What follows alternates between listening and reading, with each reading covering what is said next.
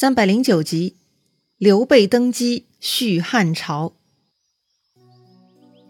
上回咱们说到，在以华歆为首的大臣们的逼迫下，汉献帝下台了，将皇帝位置让给了曹丕。哎呀，失去了原本属于自己的身份，看着呢还是令人挺心疼的。说到现在，知道刘协的谥号为啥是汉献帝了吧？献就是奉献的献。他将皇帝位子让给了曹丕，这个“献”字那就是当之无愧了。而曹丕呢，就是刚刚继承黑帮老大位置的新头目哈。下面呢有一群由他老爸训练有素的打手，这些打手如今呢就为曹丕这个新头目扫清障碍。曹丕啊都不需要吩咐什么，就可以安安稳稳坐上宝座了。看到汉家末代皇帝拜谢退走，曹丕很满意。接着呢，曹丕就对一众官员说了。朕总算明白虞舜之事啦。虞舜之事就是禅让王位之事，这个呢是一个专属于皇帝的项目，通常很少有人有机会体验啊。而曹丕呢，居然体验到了，所以他是颇为得意。曹丕得意，下面的群臣就山呼万岁，庆贺曹丕登基。确实，当时曹丕是志得意满，但他是想不到的，他自己是做了一个坏榜样，那是会被人学走的。四十五年之后，他的后人呢就走了汉献帝的老路，将皇位又禅让出去了。不属于他们曹家的东西，终归还是要离开的。这是后话，以后再聊。说回曹丕的寿禅现场，百官庆贺之后，下一步呢，曹丕需要答谢天地。不过很显然，老天爷呢没有给曹丕赏脸。当时曹丕刚刚下拜，那个寿禅坛前呢就刮起一阵怪风。那是飞沙走石，急如骤雨，瞬间天地混沌，所有的东西和人物都看不清楚了。这个寿膳坛上点的烛火也都被全部吹灭了。曹丕吓得是倒于坛上，昏了过去。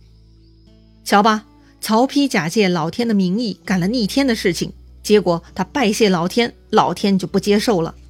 这段的描写呢，足够体现曹丕篡汉是多么不得人心了。曹丕昏过去了。百官吓得是赶紧急救，半晌曹丕才醒过来，但他呢却浑身不舒服，生病了。他这一病就连了好几天，曹丕呢也不能上朝。过了好长一段日子，曹丕才逐渐康复，才正式升殿接受百官朝贺。拖了有一阵子了，曹丕既然正式上朝了，就得封赏这次帮他登上皇帝位子的打手们了。第一名嘛，必须是华歆。还有王朗紧随其后，所以呢，他俩分别拿到了司徒和司空的职位，其他大小官僚也都一一得到了升职和赏赐。不过呀，到现在曹丕的身体还是不太爽利，没有恢复到位。许昌的宫殿嘛，从建成至今都是汉献帝和他的后宫居住的，曹丕自然看着浑身不舒服。曹丕呢，怀疑许昌的宫殿有鬼怪，所以他迁都去了洛阳，大兴土木，要盖新的宫殿。哇塞，曹丕的动作很大呀，自然是要传遍全国各地的。很快呢，成都的刘备也得到消息了，说曹丕自立为大魏皇帝，在洛阳造宫殿呢，而且还有传言说汉献帝刘协已经遇害。刘备听说此事啊，是终日痛哭，下令百官挂孝，遥望东北方向为先皇帝祭祀，还给刘协呢追了一个谥号，叫孝敏皇帝。敏这个字呢，通怜悯的悯。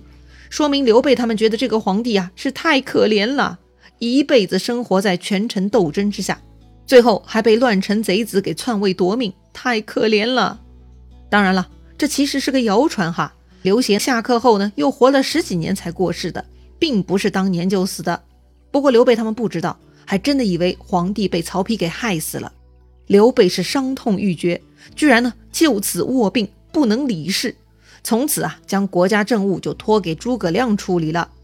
另外呢，刘备集团是不能接受汉家王朝就此覆灭这个现实的。怎么能让曹丕逆贼得逞呢？诸葛亮提出，天下不可一日无君。既然许多的皇帝被害，那么皇叔刘备就该继位为皇帝，延续大汉王朝。这个提议嘛，得到了太傅许靖、光禄大夫乔州的认可，他们一致同意哈。要尊汉中王刘备为大汉皇帝，怎么操作呢？前面说过哈，要成为皇帝，祥瑞很重要。乔州说呀，最近有很多祥瑞天象，有祥风庆云，成都西北角还有几十丈的冲天黄气，还能看到闪亮的地星，种种祥瑞呢，印证了汉中王应该继位称帝，以延续汉朝统治。瞧吧，啥是祥瑞呀？风啊、云啊都可以变成祥瑞，莫名其妙的黄色气体呢，也算是祥瑞。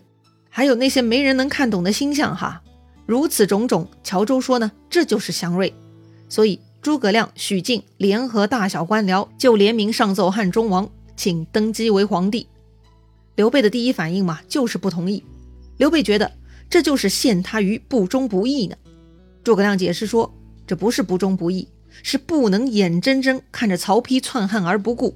王上，您是汉室苗裔，理应继承大统，以延续大汉宗庙祭祀啊。但刘备呢不同意，他很生气哈，他不要学曹丕这种逆贼。所以呢，刘备拂袖而去，留下百官不理他们了。又过了三天，诸葛亮呢又叫来百官上朝，请出刘备。这回是由太傅许靖开口表奏刘备，还是前几天那个话题。要刘备继皇帝位，理由很充分。汉天子被曹丕杀害，如果王上不肯继位，兴兵讨贼，那就是不忠不义了。王上继位，顺应民心，才可以为孝敏皇帝雪恨。如果王上坚持推辞，那就会失掉民心啊。但刘备呢，还是不同意。刘备说呀，自己虽然是景帝的后代，但并没有仁德不于天下万民，也没有资格当皇帝。如果私自称帝，那就跟曹丕篡逆就一样啦，所以呢，任凭大家怎么劝，刘备是咬死不肯松口。诸葛亮看正面劝谏不行，就开始动其他主意了。诸葛亮呢，就跟百官串通一起演了一场戏。什么戏呢？诸葛亮假装生病不出来工作。刘备听说诸葛亮生了重病不能工作了，吓得赶紧过来探望。见到诸葛亮啊，果然呢，他面色很差。刘备问诸葛亮。到底是得了什么病啊？诸葛亮说自己呀，忧心如焚，快不行了。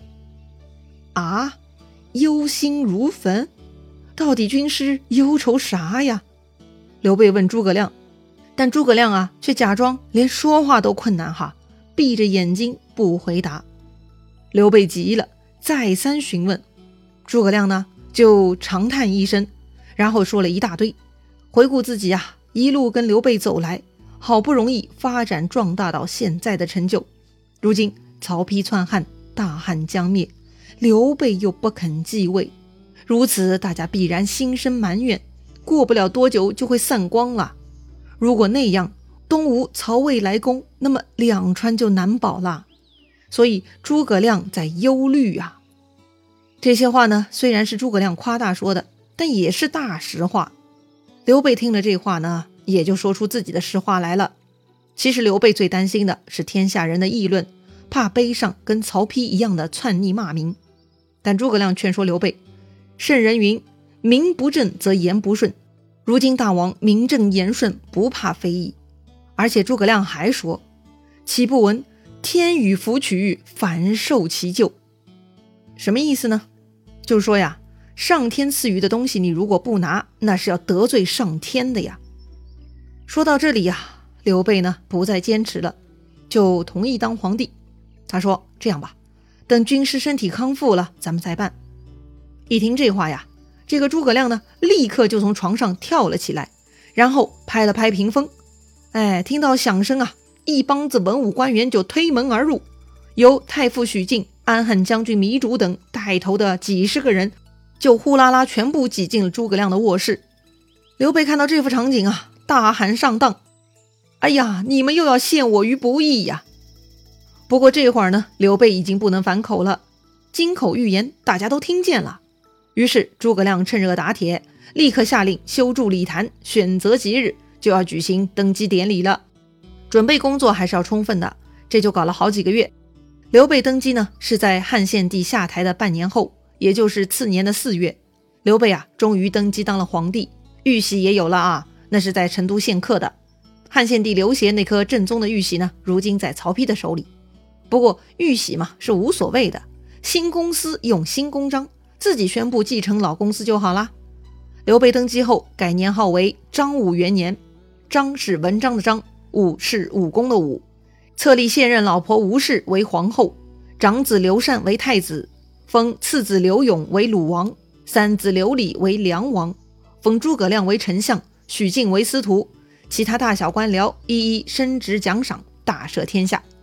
这么一来呢，两川军民都欢天喜地，可不得高兴吗？自家的老大变成皇帝，两川人民与有荣焉呐！登基的第二天，刘备上朝，文武官员分列两班。刘备登基后的第一个议题是什么呢？刘备啊，要讨伐东吴，为关公报仇雪恨。刘备说了，自己跟关云长、张翼德两位兄弟当年是桃园结义，发誓同生共死。如果不为云长报仇，那就是辜负盟约，是万万不可的。这个复仇之战呐，从一年前关公遇害，刘备呢就一直想干，只不过当时是伤心过度，身体嘛也不太好，所以一直没能成行。如今自己身体也渐渐康复，刘备呢就必须要出马了，而且还要带上全国之兵。很显然呐，刘备这么做还是太过意气用事，大家都是反对的，但是没人敢提反对意见，也就只有一个人很刚直哈，他居然呢站出来正面劝谏了。此人正是虎威将军赵云赵子龙。赵云劝谏刘备要以大局为重，要出兵呢就该打曹魏，因为曹丕篡汉，人神共怒，他们是国贼。如果咱们去讨伐国贼，必然关东义士都会响应皇上的王师，这是顺应天下民心之事，一举可以成功。但如果去打东吴，那就是两家的私人恩怨，自然没有人帮忙，到时候战事焦灼，胜负难定啊。赵云的意思就是啊，国仇与家恨得分轻重的。虽说赵云说的是大实话，但刘备不听啊。孙权以及叛徒傅士仁、糜芳，他们害死了自己的二弟云长，刘备一肚子的火还在熊熊燃烧呢。什么国家大义，必须靠边站。那刘备战东吴能否成功呢？能否为关公报仇雪恨呢？精彩故事啊，下一回咱们接着聊。